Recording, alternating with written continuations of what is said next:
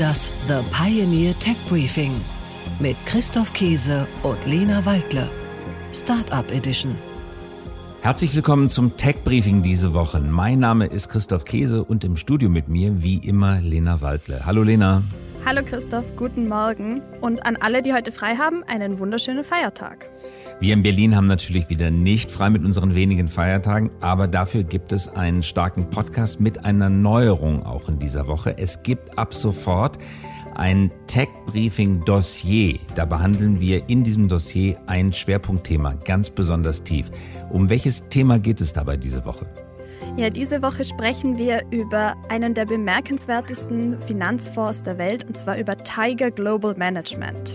Denn wenn wir über Technologie sprechen, dann müssen wir ja auch immer die Finanzierung im Blick behalten. Und Tiger Global Management sorgt für viele Schlagzeilen. In diesem Jahr zwanzig einundzwanzig haben sie schon hunderteinunddreißig Venture Deals angekündigt. Das ist mehr als ein Deal pro Arbeitstag des Jahres, abzüglich Urlaub, wenn die überhaupt Urlaub machen, und Feiertagen. Das ist enorm. Und wer Tiger Global Management ist, wer das Team dahinter ist, wer die Köpfe sind, das im Dossier.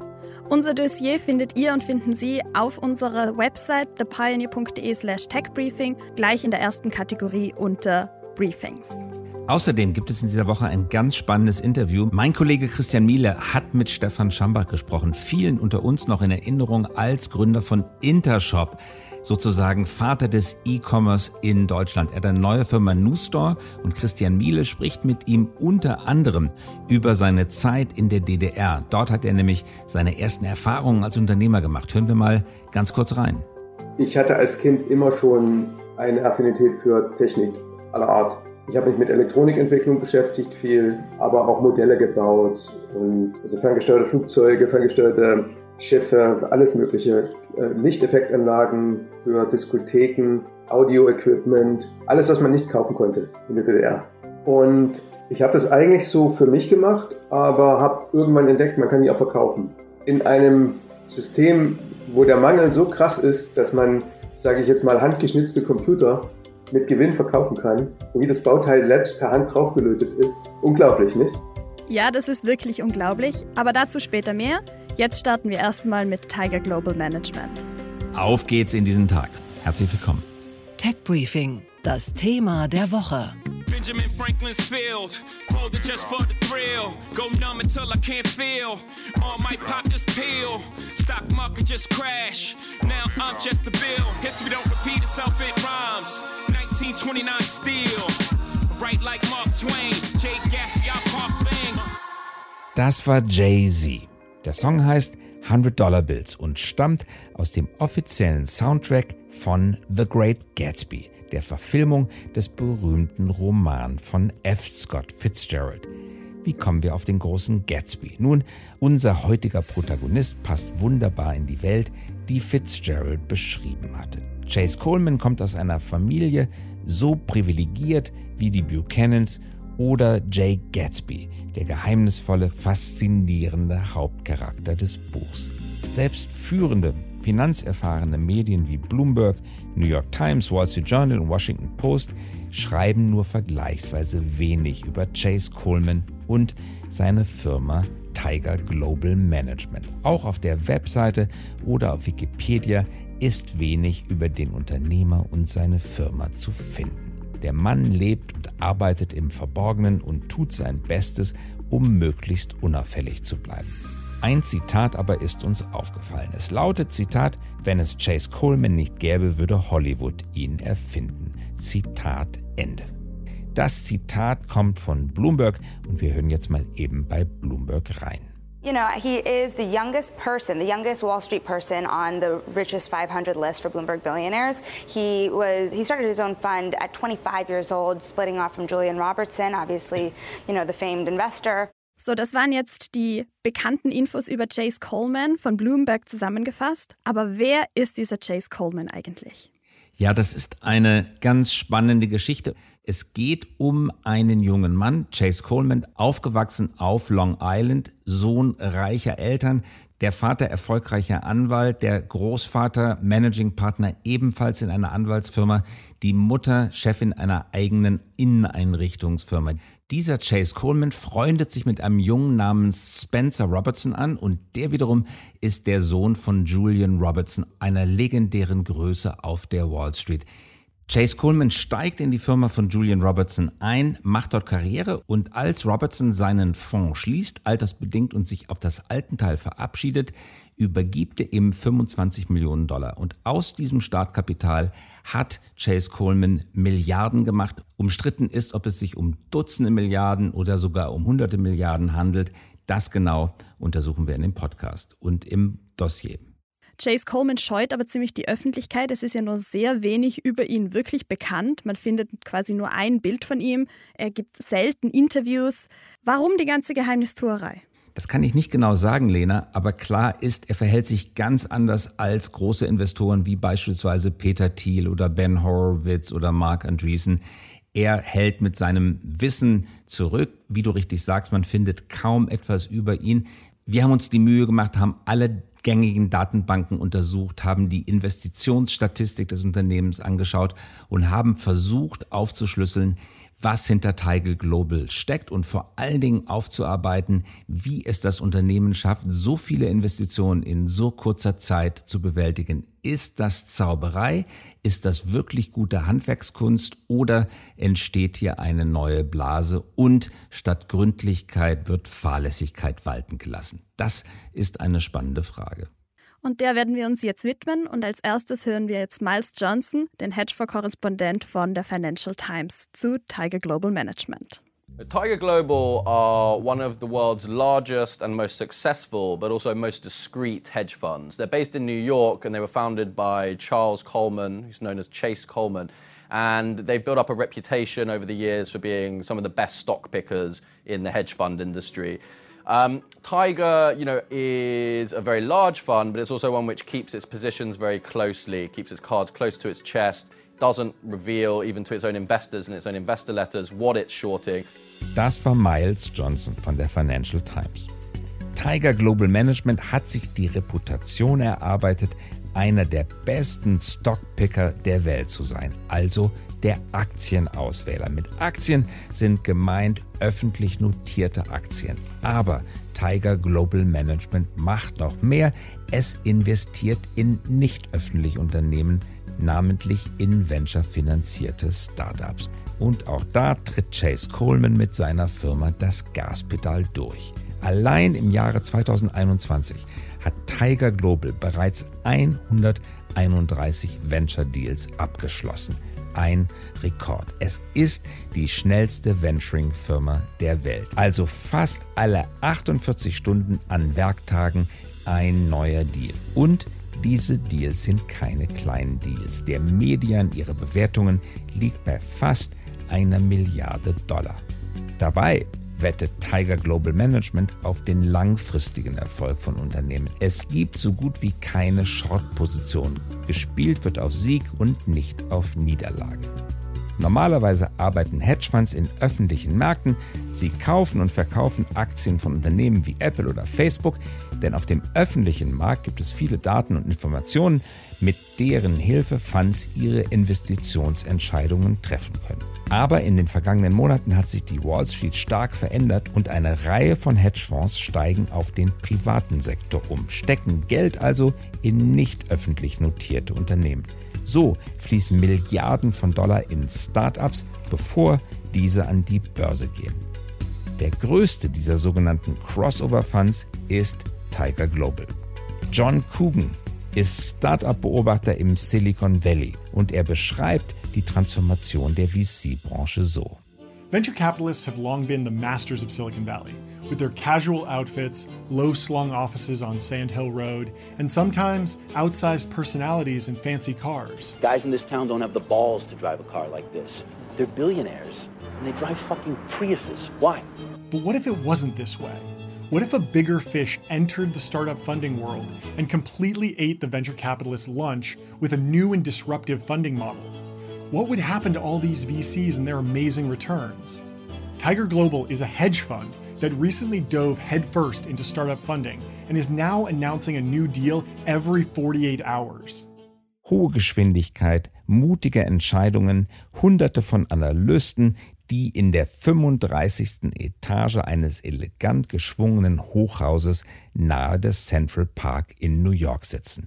Die Adresse nine West fifty-seventh Street in direkter Nachbarschaft zum Rockefeller Center und zum Museum of Modern Art. Weit ab vom Silicon Valley und trotzdem einer der größten Risikokapitalgeber der Tech-Szene.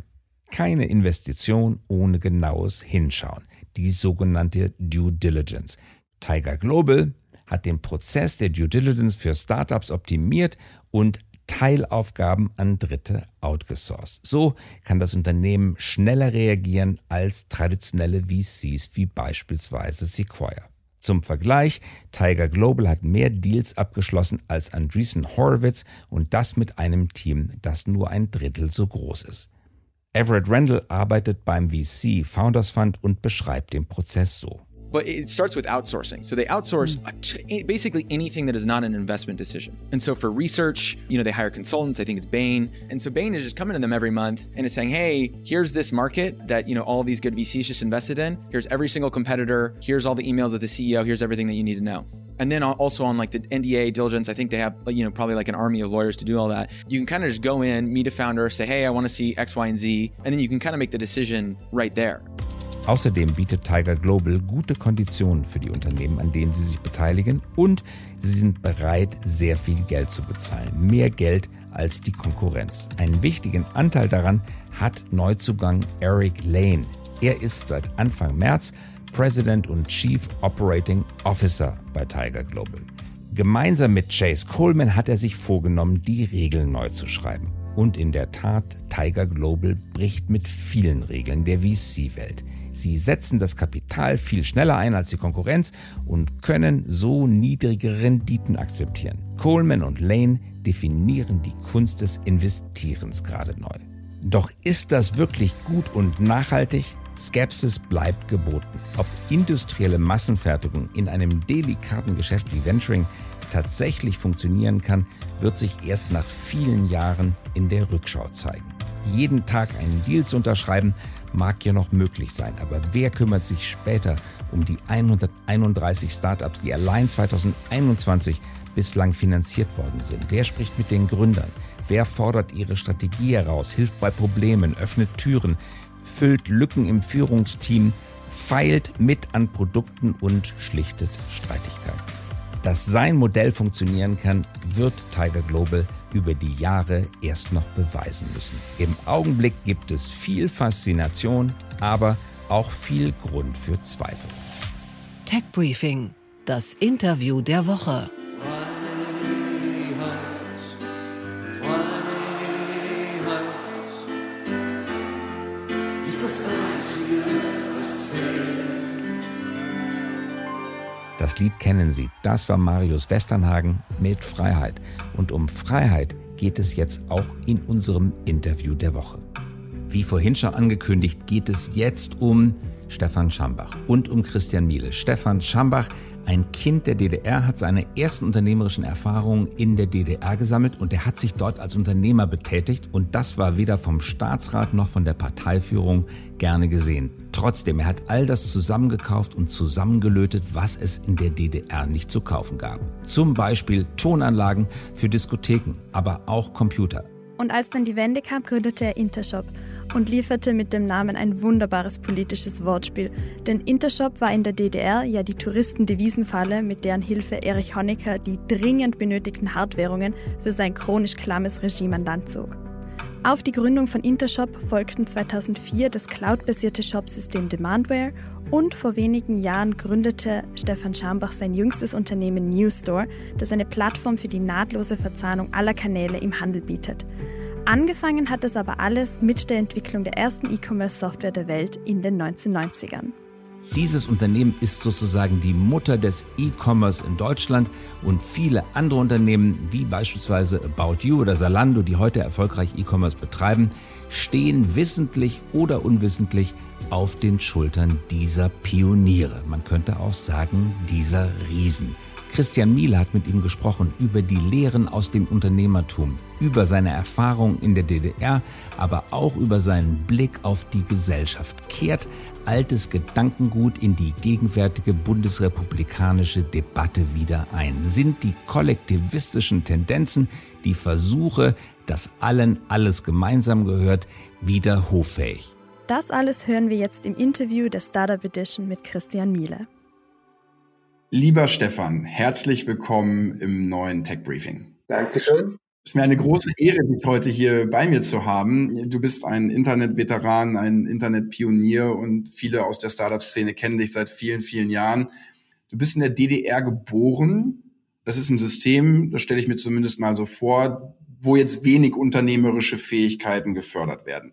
Wie bist du Gründer geworden? Wie ist das passiert? Na gut, für die Jüngeren, um das zu erklären, was die D D R war, ist eine mildere Form von Nordkorea. Ich bin in Erfurt in Thüringen geboren. Meine Eltern sind später nach Jena gezogen und ich hatte als Kind immer schon eine Affinität für Technik aller Art. Ich habe mich mit Elektronikentwicklung beschäftigt viel, aber auch Modelle gebaut und also ferngesteuerte Flugzeuge, ferngesteuerte Schiffe, alles mögliche, Lichteffektanlagen für Diskotheken, Audio-Equipment, alles, was man nicht kaufen konnte in der D D R oder ähm, was schlechter Qualität äh, hatte. Und ich habe das eigentlich so für mich gemacht, aber habe irgendwann entdeckt, man kann die auch verkaufen. In einem System, wo der Mangel so krass ist, dass man, sage ich jetzt mal, handgeschnitzte Computer mit Gewinn verkaufen kann, wo jedes Bauteil selbst per Hand draufgelötet ist. Unglaublich, nicht? Aber wir haben dann, das war, sage ich mal, ein Jahr vor Ende der D D R, so eine, mit Freunden eine kleine Serienfertigung von... Warte, ganz kurz, du hast tatsächlich dein erstes Unternehmen noch in der D D R gegründet, ja? Das ging alles unter der Hand. Also wir haben praktisch in meinem Bastelkeller oder in den Bastelkellern meiner Freunden, wir haben einfach äh, Sachen zusammengebaut und äh, schwarz verkauft. Das so weit getrieben, dass wir sozusagen alle paar Monate einen von diesen Computern fertigstellen konnten und den konnten wir für zwanzigtausend äh, Ostmark damals verkaufen, was eine irrsinnige Summe war. Cool, das klingt ja mal nach einer wirklich unternehmerischen Reise.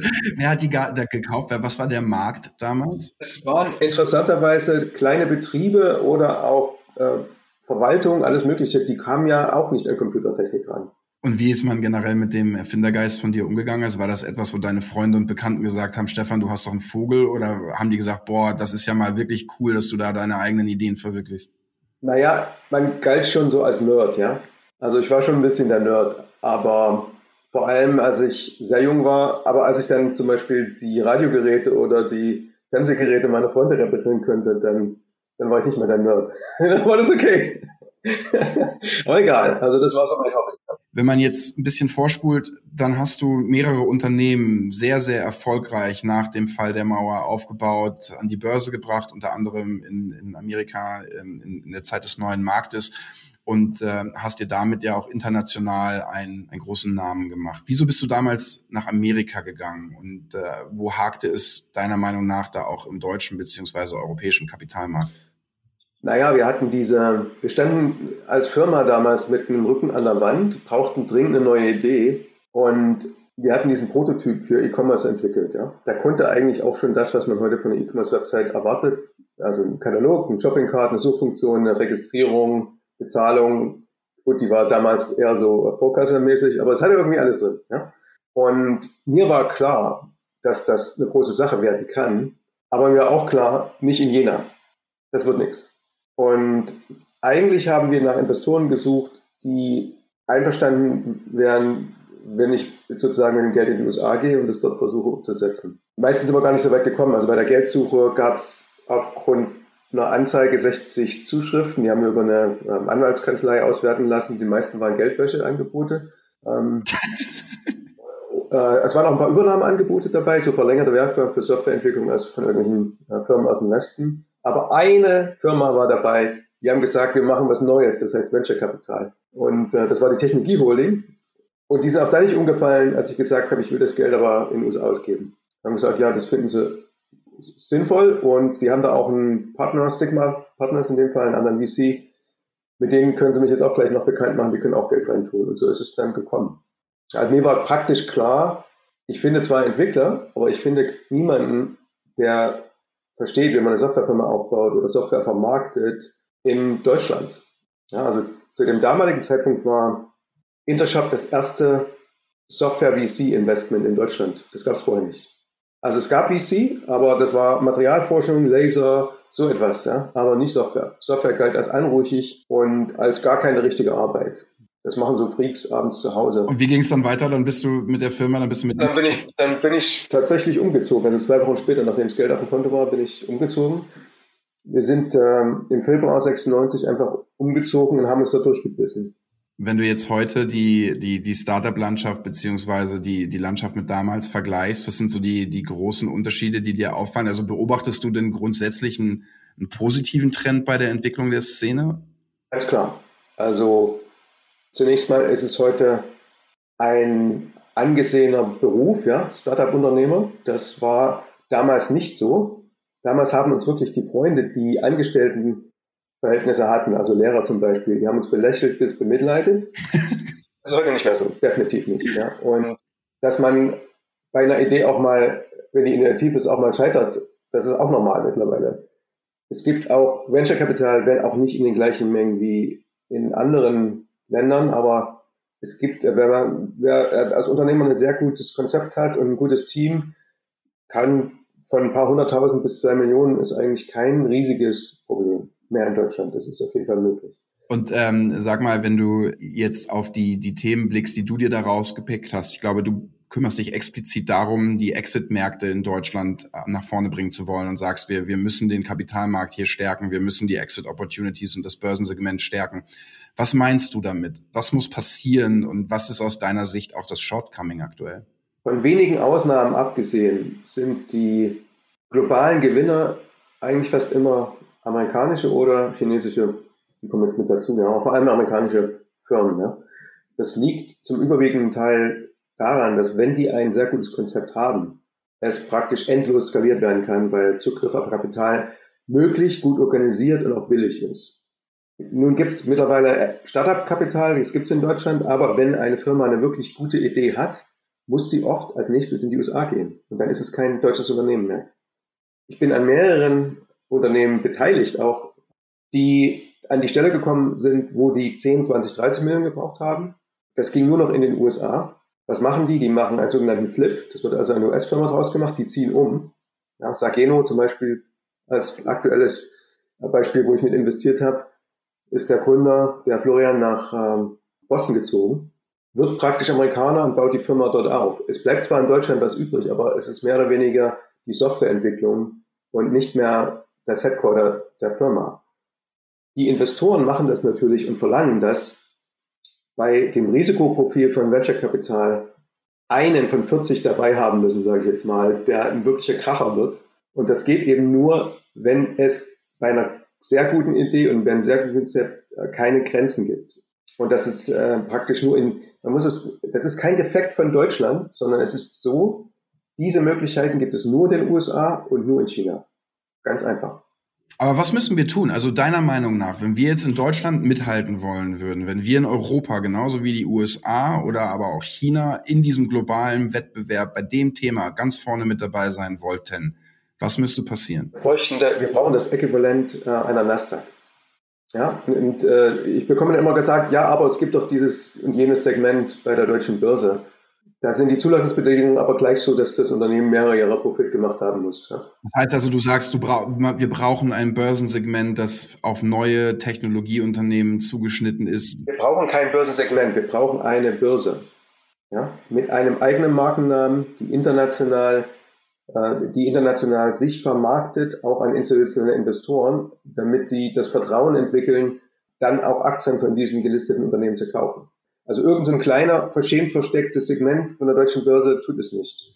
Was ist da deiner Meinung nach, was wäre was wär da das Erfolgsrezept? Also würde man jetzt sagen, man macht das in Frankfurt, macht man das irgendwo auf neutralerem Boden, soll das nach Paris, nach London? Wie würde sowas aussehen? Ja, selbstverständlich. Also man könnte es natürlich in Deutschland machen.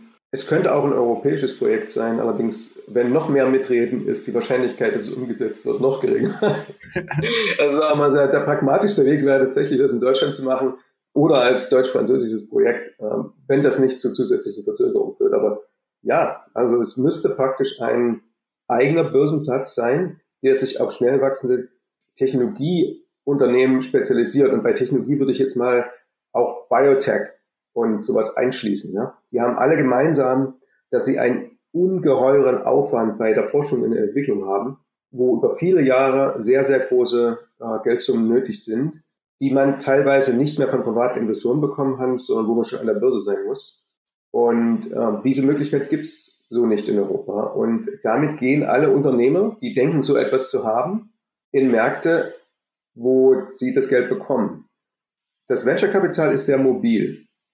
Ich weiß das, weil ich viele Bekannte und, und Geschäftspartner in dem Umfeld habe, die sagen mir alle, sie kommen problemlos nach Europa und machen auch hier dreißig, fünfzig, hundert Millionen Runden in Unternehmen, aber es muss für sie eine realistische Exit-Möglichkeit geben. Und wenn die praktisch bedeutet, dass sie als, sage ich mal, deutsches Unternehmen in den U S A listen sollen, das funktioniert ja alles nicht. Ja? Also das geht dann nur, wenn das Unternehmen auch in den U S A groß geworden ist, dann kann es auch in den U S A eine Börse gehen. Ja? Wenn es in Europa groß geworden ist, dann muss es in Europa eine Börse gehen. Welche Initiativen siehst du denn da? Glaubst du, wir sind da auf einem guten Weg? Was ist so deine Beobachtung dafür? Da passiert äh, ganz wenig bis nichts. Es hat damals unter dem äh, Wirtschaftsminister Gabriel, da haben wir uns sehr bemüht, sind eigentlich ziemlich weit gekommen und letzten Endes war es etwas, das hätte Chefsachen werden müssen. Ja? Das hätte sich dann auch äh, die Kanzlerin und der Schäuble, ähm, die hätten sich der Sache mit annehmen müssen und dazu ist nicht gekommen. Was mich schon so ein bisschen zum, zum Ende unserer Diskussion bringt, wie, wie politisch ist die Startup-Szene deiner Meinung nach geworden? Ich habe jetzt gerade den Medien entnommen, dass du auch eine, eine recht große Spende geleistet hast an eine Partei, die, die ich glaube, viertgrößte Einzelspende ähm, bis dato in diesem Jahr. Also das war mir ein persönliches Anliegen, das hat jetzt weniger mit der, äh, sagen wir, mit meiner unternehmerischen Tätigkeit zu tun. Ja. Ich bin ein Fan von Eigenverantwortung, von Freiheit, von äh, bürgerlichen Werten und sehe die zunehmend einfach nicht mehr bei den großen Volksparteien vertreten. Die F D P verkörpert das wesentlich authentischer. Hast du im Hinblick auf deine Kindheit und Jugend in der D D R auch Sorgen vor mehr staatlichen Eingriffen? Selbstverständlich, selbstverständlich. Wenn ich die Parteiprogramme der, der, der S P D, der Grünen und auch der Linken sowieso angucke, dann findet sich sozusagen der Wunsch einer D D R-Light da drin wieder irgendwo, ja? Und zentrale Steuerung von allem, totale Umverteilung, die führt zum wirtschaftlichen Niedergang und zu Unfreiheit. Sag doch nochmal vielleicht abschließend auch in deinen, in deinen Worten, also als jemand, der, der da auf dem Schwarzmarkt eigene Computer zusammengeschraubt hat, was würde mehr Staat und vielleicht sogar Sozialismus für Innovationsfähigkeit und für Unternehmertum bedeuten, deiner Meinung nach? Naja, die, die Unternehmer, die wirklich eine Unternehmerkarriere verfolgen wollen, die werden verschwinden. Die werden also entweder sich anders orientieren und gar nichts machen oder sie gehen in Länder, wo das möglich ist. Zum Beispiel in den U S A oder man kann auch nach Frankreich gehen oder nach England. Da sind die Bedingungen auch besser. Es wird also ein sehr spannendes Jahr werden. Ähm, Stefan, ganz, ganz herzlichen Dank, dass du da warst und vielen Dank, dass du dich mit mir unterhalten hast und äh, wir, wir sprechen bestimmt bald mal wieder und verfolgen, was sich hier am Börsenstandort Deutschland und Europa tun wird. Tja, vielen Dank für die Einladung. Was lernen wir aus diesem Interview? Sprechen wir doch kurz über diese Idee von Stefan Schambach, eine deutsche Nasdaq zu bauen. Was hältst du davon, Christoph? Ich halte das für eine gute Idee und für dringend notwendig. Wir haben keine deutsche Nasdaq. Wir haben uns damals alle gemeinsam am neuen Markt die Finger verbrannt. Das ist aber kein Grund, es nicht erneut zu versuchen. Deutschland oder besser sollte man sagen Europa braucht eine Technologiebörse. Die U S A als einer der wichtigsten Finanzplätze der Welt hat ja auch beides. Es gibt den New York Stock Exchange, da werden eher traditionelle Unternehmen gehandelt und daneben in derselben Stadt sogar domizilierend sitzt die Nasdaq. Sie hat hier eigenes Recht und bindet viel Kapital. Sie stellt die Brücke her zwischen der Finanzwelt und den Innovatoren. So etwas wird dringend benötigt, denn immer mehr deutsche, europäische Unternehmen, die Zugang zu den Kapitalmärkten haben wollen, lassen sich an der Nasdaq listen, obwohl sie hier in Deutschland oder in Europa gemeldet sind. Das ist kein guter Zustand. Wer wären denn mögliche Initiatoren für so ein Projekt? Wer muss das in die Wege leiten? Also die Deutsche Börse unter Theo Weimer denkt über so etwas natürlich ständig nach, aber es müssen sich auch Investoren finden, die diese Börse mit unterstützen. Es sind Innovationen auf dem Finanzmarkt möglich. Denken wir an SPACs. Die Idee geht zurück auf Klaus Hommels, der im vergangenen Jahr, nachdem SPACs in den U S A erfolgreich waren, in Deutschland mit Anwälten und mit der Deutschen Börse SPACs aus der Taufe gehoben hat. Warum sollte nicht eine ähnliche Energie bei einem anderen Thema Wirkung zeigen? Ich bin da eigentlich eher zuversichtlich und glaube, wir können Stefan Schambach für den Impuls dankbar sein. Also wenn Stefan Schambach uns etwas erzählt, dann sollten wir zuhören. Und deswegen, bevor es zu den Nachrichten geht, Tell You, denn das hat Stefan Schambach gemacht, Tell You von Nan Solo.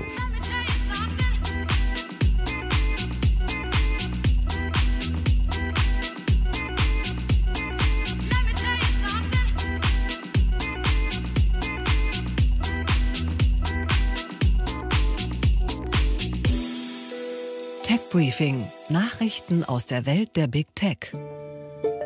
Apple, die beliebten Bluetooth-Kopfhörer AirPods, bekommen noch zwanzig einundzwanzig ein neues Design und nächstes Jahr kommen dann neue AirPods Pro auf den Markt.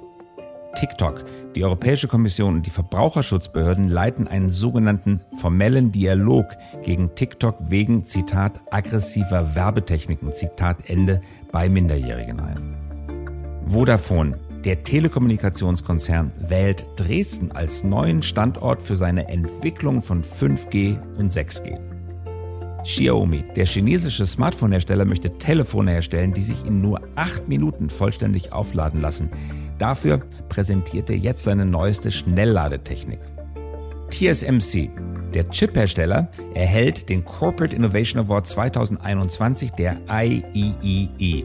Damit wird anerkannt seine führende sieben Nanometer Technologie sowie sein Foundry-Geschäftsmodell. Tech Briefing: Nachrichten aus der Welt der Startups. Relativity Space.